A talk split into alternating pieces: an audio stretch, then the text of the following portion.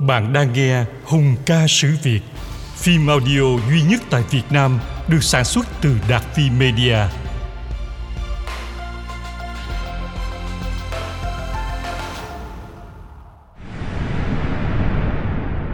Phần 3 Anh hùng ló dạng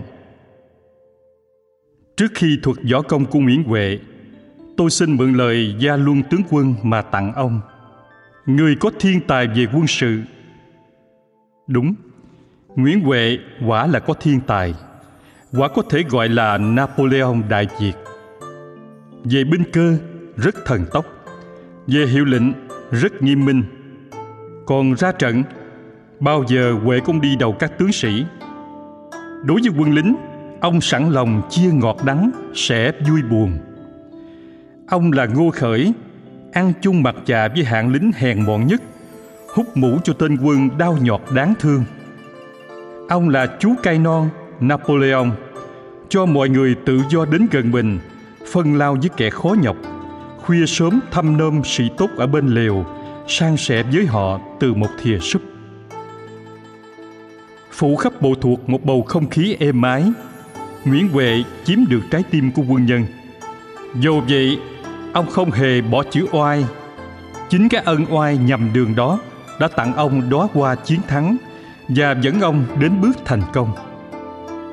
Bốn lần vào đánh gia định, quân Nguyễn thấy điều kinh sợ khi thấy bóng ông tướng tóc quăn da sần, cặp mắt hùng thư mà sáng như chớp đó. Năm nhâm dần 1782, ông đem mấy trăm chiếc thuyền vào cửa biển Cần Giờ, đánh với quân Nguyễn ở Nga Bảy. Chữ nho dịch là Thất Kỳ Giang – quân Nguyễn phải đại bại dưới bóng cờ ông tướng thiện chiến ấy. Có lần ông kéo quân đến Lữ Phụ, bày trận ngảnh lưng xuống nước, công kích rất hăng. Làm cho chúa Nguyễn Ánh, tức là vua Gia Long tương lai, phải chạy ra đảo ở Phú Quốc. Qua năm Quý Mão 1783, ông và anh là Lữ lại vào Cần Giờ, ngược dòng lên đánh tan quân Châu Giang Tiếp bên Nguyễn.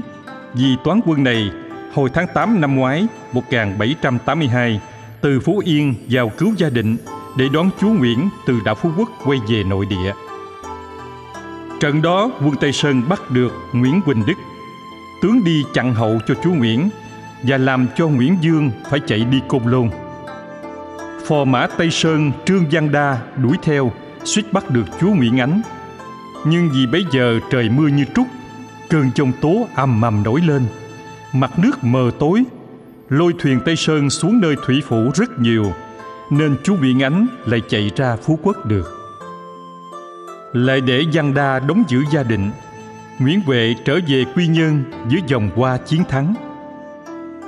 Trong cuộc nội chiến giữa nhà Nguyễn và nhà Tây Sơn này, có một việc tối quan trọng đã xảy ra năm Giáp Thìn 1784. Đó là việc chúa Nguyễn rước quân Sim sang cứu giúp đó là cuộc thư hùng diệt Sim đọ sức trên chiến trường. Nước Sim tức Tim La kêu theo chữ Hán. Ngày nay đang đứng ngang hàng với liệt cường thế giới. Nhưng trước đây ngót 160 năm, Sim sánh với Đại Việt ra sao? Các bạn đọc qua mấy hàng sử ký sau đây sẽ khắc biết. Năm Giáp Thìn 1784, Chiêu Tăng, Chiêu Sương, hai tướng Sim kéo hai vạn thủy binh và ba trăm chiến thuyền sang Đại Việt. Chảy đi đến đâu, quân Sim nhũng nhiễu đến đó. Dân gian phải uống những hớp khổ sở, đắng cay. Quân Sim tuy đánh bại được Giang Đa, tướng Tây Sơn, tiến đóng tận Long Hồ, nhưng không phải là tay đối địch của Nguyễn Huệ. Quả như thế, Nguyễn Huệ khi hay tin quân Sim kéo đến, Giang Đa đã thua, lập tức đem quân vào gia định quyết một trận sống mái với ngoại binh. Thoạt đầu giao chiến, quân Tây Sơn lùi và cứ lùi, nhử quân Sim đến Mỹ Tho. Một ám hiệu nổi dậy, toán kinh binh mà Huệ đã sai phục ở Xoài Múc thuộc định tường bên rạch gầm. Thình lình xông ra đánh giết. Quân Sim đang khốn đốn vì gặp phục binh của Tây Sơn, lại bị hai mặt quân thủy lục do Huệ thúc đến công kích rất dữ dội đành phải ở nơi đất khách làm bao con quỷ cục đầu. sau trận đại bại này bên xiêm chỉ còn vài nghìn binh nheo nhóc điêu linh vừa chạy về vừa thơm thớp sợ oai hùm của nguyễn huệ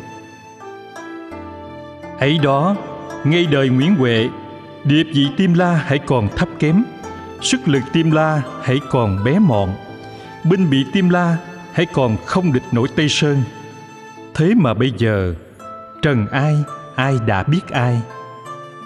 Nhắc lại năm Ất Bùi 1775, Hoàng Ngũ Phúc, tướng nhà Trịnh, khi còn đóng quân ở châu Ổ thuộc Quảng Ngãi, có nói với tướng tá ở bộ thuộc mình – lúc Phúc mới bắt đầu dướng phải bàn tay ác nghiệt của thần dịch lệ. Tây Sơn bây giờ như đang ngọn lửa bốc mạnh. Ta đã già mất rồi. Còn các tướng thì ta e không phải là tay đối địch với họ được. Lời biết người biết mình của viên lão tướng dường như vì sau đây mấy năm cảnh cáo Phạm Ngô Cầu. Bị chúa Trịnh triệu về Ngũ Phúc để Bùi Thế Đạt đóng giữ thuận quá, đem binh chảy ra Bắc, nhưng mất ở dọc đường. Xưa người mình mê tín địa lý, hãy thấy ai quật cường nổi lên thì cho ngay là đất phát nghịch. Nhà nào xây lâu đài lộng lẫy trên nền hàng di thì cho là hòn đất đã dậy. Rất đổi đối với quân quốc trọng sự. Người ta cũng dùng đến các chiến thuật đào mã hoặc đoạn tuyệt long mạch để chực triệt nhau. Cái cử động vô ý thức đó thường diễn trên sân khấu tranh dương đồ bá của người mình. Trình độ đời Lê bấy giờ cũng không vượt khỏi cái nấc mê tín ấy. Tây Sơn dùng dậy với tiếng hùng cường, chẳng những là cái sợ riêng cho triều Nguyễn trong Nam, mà lại là cái lo lớn cho chính phủ Bắc Hà. Thảo nào có nhà đương đạo bên trịnh và xét đến mã nhà Tây Sơn mà nói với triều đình Bắc Hà rằng cứ theo kiểu đất Tây Sơn thì thập nhị niên cường, kỳ cường mạc ngữ. Mạnh 12 năm, cái mạnh ấy không ai chống nổi. Vậy xin triều đình phải sớm dẹp đi, ngõ hầu sao mới khỏi lo toan. Nhưng mạc giận đương tràn ngập vua Lê, chúa Trịnh. Ai gửi đi dẹp Tây Sơn? Chẳng những không dẹp nổi mà hai phủ Thăng, Điện, nghĩa là Thăng Bình và Điện Bàn, thuộc Quảng Nam bấy giờ lại bị Tây Sơn chiếm cứ, nên Trịnh Sâm cũng phải nới tay, phong nước, cắt đất cho họ để mong êm chuyện. Sau khi lật đổ Hồ Nguyễn, chúa Trịnh giật lấy miếng đất thuận quá, phái ba ngàn đồn binh, ba mươi ngàn thú binh đóng giữ, cầm nắm cơ quan chính trị và quân sự ở đó một đại tướng, một phó tướng và hai viên chánh phó đốc thị. Ngồi ghế trọng trấn thuận quá sau Hoàng Ngũ Phúc là Bùi Thế Đạt, sau Đạt là Phạm Ngô Cầu. Ngô Cầu là ai? Là một con người vô tài, vô năng, tham lam, nhút nhát mà tánh tình lại đa nghi. Cầu tay cầm cái ấn đại tướng ở biên cương chỉ cốt kiếm lợi bằng cách dơ vét đục khoét chứ không có một chủ trương gì tỏ ra là người xứng đáng cả. Đối với Phó tướng Hoàng Đình Thể, một người có tư cách thơ cầu, cầu vẫn nhìn bằng con mắt ghen ghét. Cái chân tướng bất xứng chức đó của cầu đã bị lột trần dưới mắt xem xét của quyền phủ sứ Hồ Sĩ Đống. Nhưng cái đề nghị xin cử người khác thay cầu chưa được triều đình Bắc Hà làm theo, thì Đống đã chết nên cầu vẫn cứ ngồi vững vàng trên cái ghế trọng trấn miền Nam, làm anh bù nhìn giữ dưa cho chúa Trịnh và làm cái bàn đạp cho Nguyễn Huệ nhảy lên để phóng ra Bắc Hà. Lê chưa vong, Trịnh đã đến lúc sắp bại. Tướng đóng ngoài biên Phạm Ngô Cầu, một người đớn hèn như trên đã nói. Quân ở trong một tụi lính tráng kiêu căng rong rỡ ngang ngạnh họ ốp sọt cả vua lẫn chúa ngang nhiên rờ mó đến cái thần ký xưa nay vẫn coi là thiên liêng cây trịnh bấy giờ rễ đã úng ruột đã sâu quyết không sao khỏi đổ khi gặp một trận gió tây lây dực đầu tiên lịch sử ký sự này tôi đã nói sơ đến thói kiêu căng của chư quận bình trịnh. Nay cần thuật thêm cho rõ. Nguyên từ hồi Trung Hưng, từ năm 1533 trở đi, nhà Lê chỉ lấy binh đinh ở ba phủ Thanh Hóa và 12 huyện ở Nghệ An. Vì nhà Lê dấy lên từ Thanh Hóa, binh lính ở hai nơi Thanh Nghệ đã từng chia sẻ với quốc gia những nỗi gian lao vất vả. Nên được triều đình coi hạng lính ở đất căn bản ấy như là móng vuốt ruột rà, đối đãi một cách ưu hậu. Vì vậy, bấy giờ họ được mang cái danh hiệu rất đẹp đẽ là quân tam phủ hoặc ưu binh. Được làm con cưng của vua chúa, họ dần dần được đằng chân lấn đằng đầu. Năm Lê Gia Tông Dương Đức thứ hai 1673 Quân Tam Phủ, vì thấy việc cho phẩm trật hơi kém, bèn nổi dậy làm loạn, giết bồi tụng Nguyễn Quốc Què, đốt nhà quốc lão Nguyễn Công Trứ, rồi cướp của cải. Qua năm Cảnh Hưng thứ nhất 1740 họ ức vì việc tham tụng Nguyễn Quý Cảnh, hơi đè nén một cách trái lệ liền hò nhau đến phá nhà Quý Cảnh cướp hết của cải và đồ vật. Năm nhâm dần 1782 Tháng 9 Trịnh tỉnh Đô Dương trước khi nhắm mắt giao phó việc giúp lập con là Trịnh Cán vào tay bảy người tam phúc là bọn Hoàng Đình Bảo. Nhưng vì Đình Bảo chuyên quyền và Trịnh Cán không được lòng người, gây thành một cuộc phế lập tháng 10 do quân Tam Phủ đứng làm chủ động nay ưu binh sẵn võ khí trong tay, tự do làm việc họ muốn. Lập trịnh tông, tức khải làm đoan nam dương. Phế trịnh cán làm cung quốc công và giết đình bảo.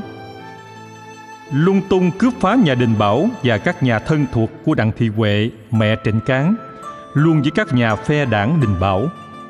Chư quân còn thanh ngôn muốn giết cả dương cửu nữa. Thái Phi nhà Trịnh phải ra kêu khóc xin tha họ mới thôi. Luôn mấy ngày kinh thành sống trong cơn khủng bố rối loạn. Đinh thần im tiếng.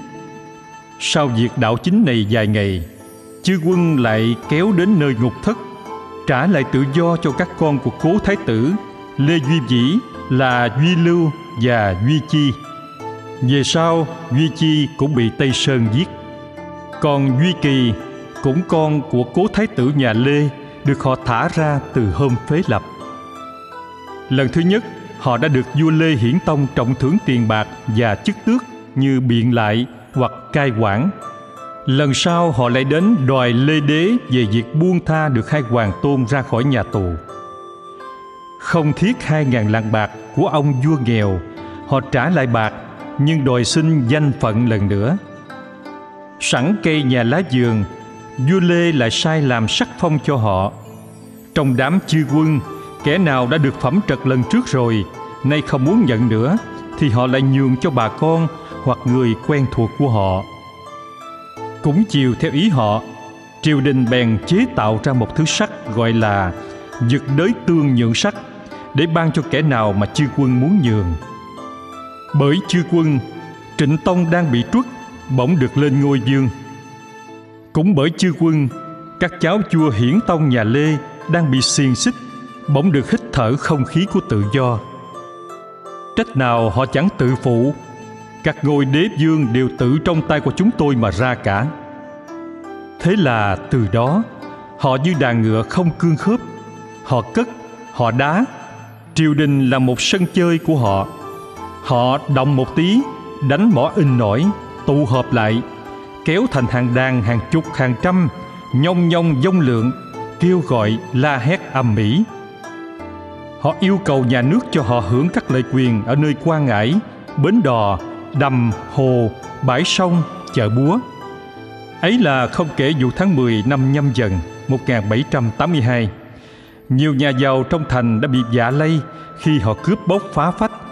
Sau lúc đánh đổ phe đảng Hoàng Đình Bảo mà từ đó trở đi, họ càng dòi được các mối lợi của nhà nước bao nhiêu, thì dân gian lại càng bị họ khuấy nhiễu bấy nhiêu. Vì mối lợi họ được có đụng chạm đến dân gian, một khi chợ búa bãi sông đã lọt vào tay họ, thì dân quê lẽ tất nhiên bị họ bóc lột một cách tàn nhẫn. Vì thế, mối căm hờn ngày một ăn sâu vào xương tủy dân gian, giữa dân và lính đào sâu một hố cừu thù. Nghe những cố lão ở hồi thành Thái. Gần đây, hãy còn hay dùng câu này Để chỉ những cử động nhũng nhiễu của kẻ không giữ kỷ luật. Làm gì như quân tam phủ ấy thế?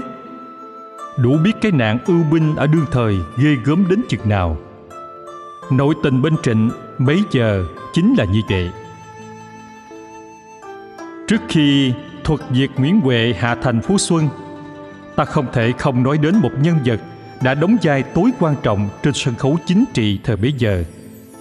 Người ấy là một vai công kênh để Nguyễn Huệ trèo vào thành Phú Xuân. Người ấy là một dịp cầu Bắc để Nguyễn Huệ từ Phú Xuân nhảy một bước ra Bắc Hà. Người ấy là anh giang cảnh để vua Lê Hiển Tông sống lại một ngày oanh liệt. Người ấy là anh chàng đánh hôi, đạp đổ cái ngai chúa Trịnh đã khư khư giữ vững từ đời Trịnh Kiểm 1545-1570 đến Trịnh Khải 1782-1786. Người ấy lại là một bác mai mối khiến Ngọc Hân công chúa nhà Lê được đẹp duyên với anh hùng Nguyễn Huệ. Nói tóm lại, người ấy là một tay núp sau Nguyễn Huệ, xoay trở thời cục hồi cuối Lê một cách ngửa nghiêng điên đảo. Người ấy là ai? Nguyễn Hữu Chỉnh, tức Cống Chỉnh. Chỉnh người Đông Hải, huyện Chân Phúc, trấn Nghệ An. vốn thông mẫn và có tài năng từ thuở bé. Mới ít tuổi đã đổ hương cống. Sau tập võ nghệ, Chỉnh lên kinh sư thi tạo sĩ nhưng không đổ. Tức mình xoay phá ngang. Chỉnh vào ý kiến quận diệp Hoàng Ngũ Phúc kiếm một con đường tiến thân ngoài lề lối thường. Thấy chỉnh là người kỳ kiệt, phúc dùng làm môn khách, dắt nghiêng cài bút theo đi tổng quân. Năm giáp ngọ 1774 nhân có việc ngũ phúc, quyền phong nguyễn nhạc làm tráng tiết tướng quân. Chỉnh được sai đem đến cho tây sơn sắc ấn, cờ, kiếm. Lần thứ nhất chỉnh chạm trán với anh em tây sơn. Khi về chỉnh có nói với ngụ phúc anh em Tây Sơn là tay ngấp nghé khác thường Chắc không chịu ở lâu với ai đâu Nhưng trong khi đang mãi miết tìm một lập trường trên mảnh đất chính trị ấy Chỉnh có biết đâu rằng dân chúng ở tầng lớp dưới đương chết đói vì hạn hán mất mùa Nguyên bấy giờ thóc đang kém, gạo đang cao, nhân dân đang thiếu đói. Thế mà đến tháng 7 mùa thu năm Bính Thân lại gặp cơn đại hạn, đồng ruộng cháy khô, nhà nông không sao làm được công việc. Những người nghèo khó hết qua cửa quyền nọ, lại đến nhà sang kia, cũng không sao kiếm được một chân làm thuê, làm mướn. Vì vậy, trộm cướp nổi lên như rươi, khuấy nhiễu chúng dân giả, làm cho người ta không sống yên được. Sau khi ngũ phúc qua đời, chỉnh nương tựa nơi con nuôi phúc là quận quy, hoàng đình bảo. Hồi Đình Bảo đóng ở Nghệ An Chính được sung chức võ Làm hữu tham quân Giữ việc điều khiển các thủy thủ chống chữ mặt biển. Chính tỏ ra là một tay nhanh nhẹn, giỏi giang về nghề thủy chiến. Con diều biển Đó là cái biệt danh người ta kêu chỉnh Để khen tặng chỉnh trong hồi bấy giờ. Chẳng bao lâu Con diều biển đó được quản tiền ninh cơ ở Nghệ An Và được phong làm bằng lĩnh hầu.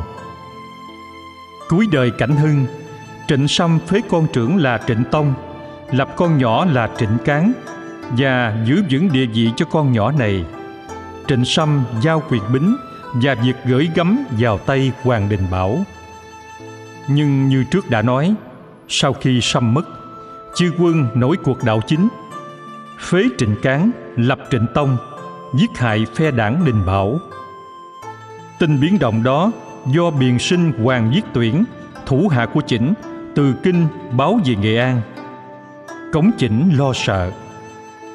Đứng trước thời cục gây go đó, giải quyết như thế nào đây? Có hai cách. Một là kéo cờ độc lập, thoát ly hẳn triều đình. Hai là đào tẩu di thượng.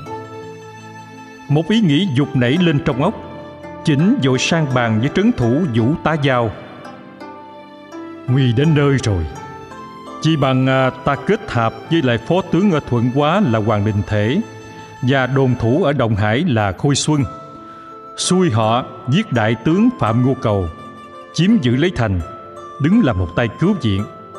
Còn ông, Vũ Ta Giao, ông cứ giữ lấy trấn Nghệ An này, gây thế môi và răng với các tướng thuận quá, rồi chẹn đường Hoàng Mai, đóng trọng binh ở Quỳnh Lưu.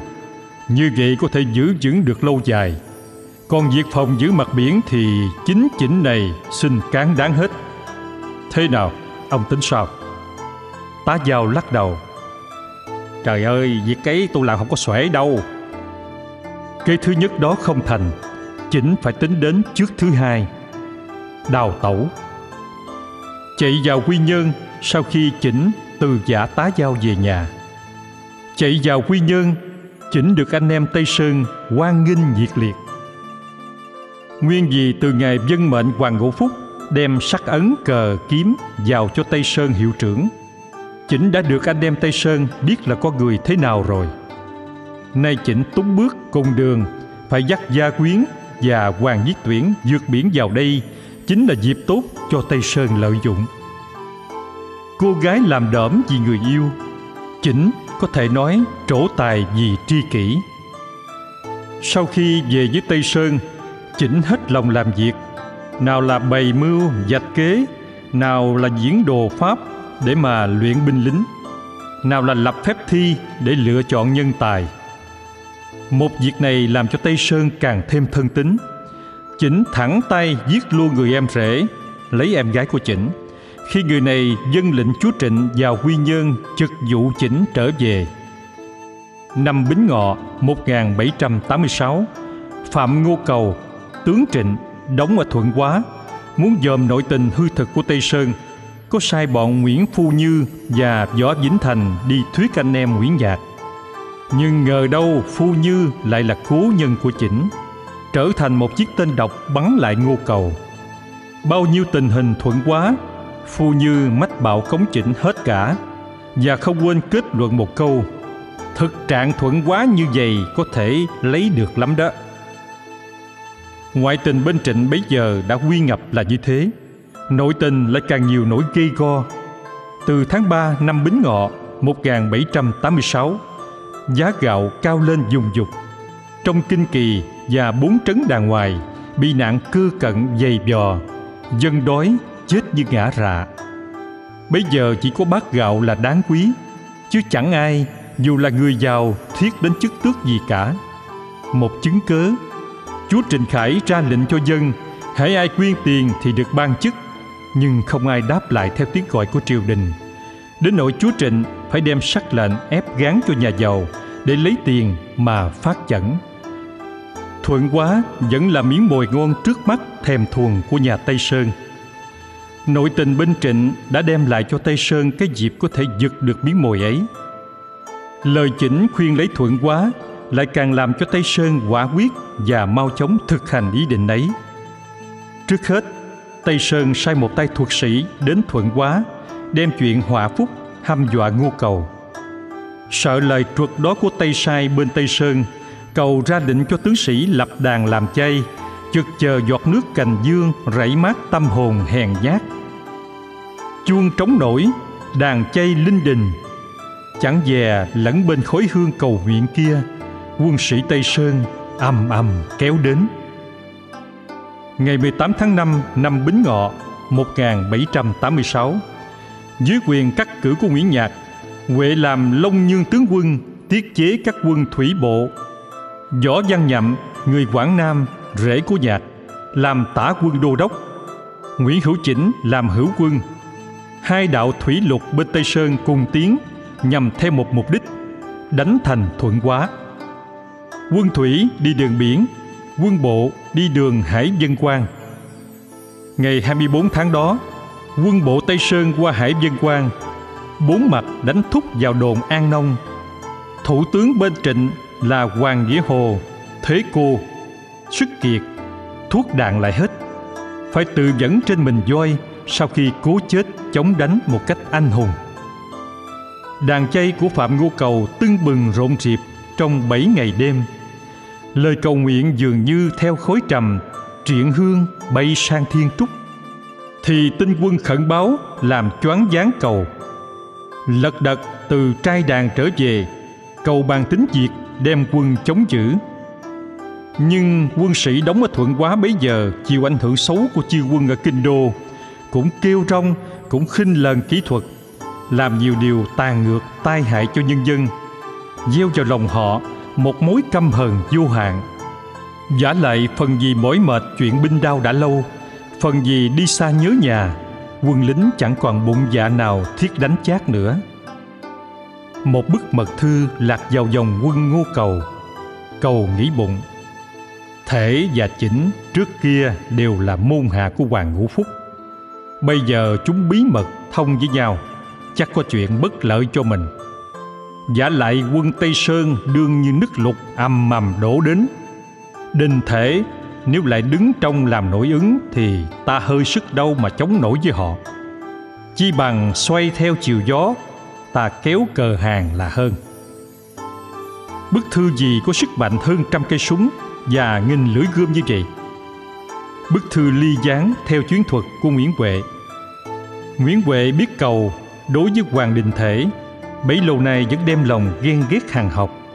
Mà thể bất bình trước cách đối đãi ấy của cầu, nên huệ quyết dùng chiến thuật, tháo tung bó đũa ra rồi sẽ bẻ gãy từng chiếc một. Mật sai chỉnh viết bức thư kính phong trong sáp, đình thể làm nội ứng, nhưng giả đò bắn lạc vào nơi của ngô cầu quả nhiên, kế đó đem lại cho tây sơn một cái kết quá đẹp. Cầu chưa tính xong nước cờ bí, nguyễn huệ đã kéo hai mặt thủy bộ đến rồi. Bất đắc dĩ, cầu phải làm việc bổn phận, sai đình thể đem quân ra ngoài nghinh chiến. Sừng sững đứng ngay bờ sông, nhất thành thuận quá bấy nay vẫn ngạo nghễ như sương ghê gió lạnh. Chân thành cách mặt sông độ hơn hai trượng một cây khó cho quân thủy của tây sơn, vì không tiện ngửa lên bắn vào trong thành. Thình lình phát đại bác bên trịnh bắn ra, một chiến thuyền tây sơn bị chìm liễm thủy binh tây sơn hơi lùi. Sau đó nước sông lên to, nâng thuyền tây sơn lên cao ngang với mặt thành. Súng tây sơn theo dịp mây đó, cứ đùng đoàn bắn vào trong thành, ngốn nuốt quân dân thuận quá trong dòng khói đạn các cửa thành bị quân bộ tây sơn rần rần rộ rộ, bổ dây và âm mầm đánh phá. Hết sức xông pha, chống chọi. Đình thể và hai con cùng quân bản hộ đã thịt được vài trăm quân tây sơn, nhưng bây giờ thuốc đạn đã hết. Thuốc đạn hết, tướng tài đến đâu cũng đành phải bó tay. Thuốc đạn hết, mặc kệ phạm ngô cầu cứ bịch tai giả điếc trước những tiếng đình thể gấp rút đòi xin tiếp tế đàn dược và cầu cứu thiết tha. Không thể nhịn tức trước thái độ tàn nhẫn đó của cầu. Thể định quay về thành, giết phan ngô cầu trước cái đã, rồi lại ra quyết ăn thua đủ với quân địch sau nhưng thể thấy trên thành đã kéo cờ trắng đầu hàng rồi. Thể vừa căm giận vừa tức bực, nhưng vẫn không quên làm phận sự đến giây phút cuối cùng thể tay cầm đoản đao, thúc quân cứ tiến, dùng sang tả, quật sang hữu, chém giết một hồi, làm rụng đến vài chục chiếc đầu của quân địch. Hai con của thể đã chết vì bị trọng thương. Tỳ tướng vũ tá kiên lại chết tại dòng trận. Thể cũng tự dẫn trên mình voi, chết vì nghĩa vụ sau khi sức lực đã kiệt và thuốc đạn đã hết.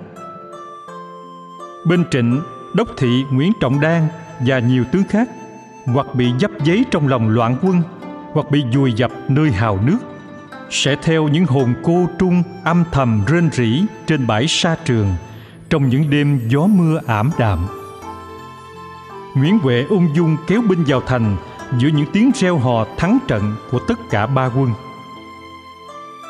Để xin hàng, cầu sợ cuốn cuồng, dội sai trối mình đem nộp trước gót chân nhà chiến thắng nhưng gian lại người ta cũng không xong. Cầu phải là một tên tù binh điệu về quy nhơn, rồi bị giết chết tại đó. Trước khi xảy ra trận chiến này, thuận quá đã kéo bao người nghệ an đến để trực kiếm ăn, vì nghệ an có nạn mất mùa đói kém. Ai ngờ chưa tránh khỏi thần cơ cận, họ lại gặp ngay con quỷ binh đao. Họ, một hạng dân quê vì đói, phải tha hương cầu thực bỗng bị chết quang vì khói lửa. Thay xác lấp nghẽn cả sông. Không những họ chết, ngay những tướng sĩ và kiều dân bắc hà cũng chỉ còn được vài trăm người sống sót chạy về thôi. Về số người chết vì trận này, đại nam chính biên liệt truyện sơ tập có chép. Nguyễn huệ lùa quân vào thành, tha hồ giết chóc.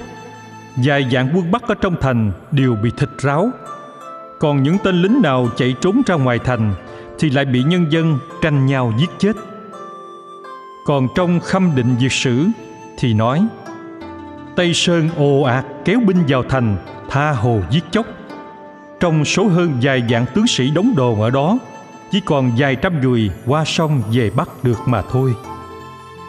Nhưng trong lê quý kỹ sự chép, quân bắc vài vạn người đóng ở trong thành bị chết không biết bao nhiêu mà kể. Sau khi hạ được thành phú xuân, nguyễn huệ sai thiên tướng cũng như tỳ tướng là nguyễn lữ đánh hãm hai đồn các doanh động hải. Tướng trịnh đóng ở động hải là ninh tốn bỏ thành tháo chạy. Các tướng ở đồn các doanh cũng theo gót mà trốn hết. Thế là mảnh bản đồ mà trịnh sâm trước đây đã dọc công tốn của, giật được khỏi tay của triều nguyễn nay lại lọt vào trong túi của nhà tây sơn. Tiếng ca đắc thắng gian dội một bầu không khí thuận quảng nguyễn huệ hội họp chư tướng, bàn định lại sai quân lính sửa sang trường lũy ở động hải. Cứ giữ mốc cũ la hà, lấy con sông đó làm giới hạn ngăn chia nam bắc. Nghe lời chỉnh, nguyễn huệ ra lệnh tha về hết tất cả mọi người các nơi đến nơi cư trú ở thuận hóa, đã sống sót sau trận chiến tranh này.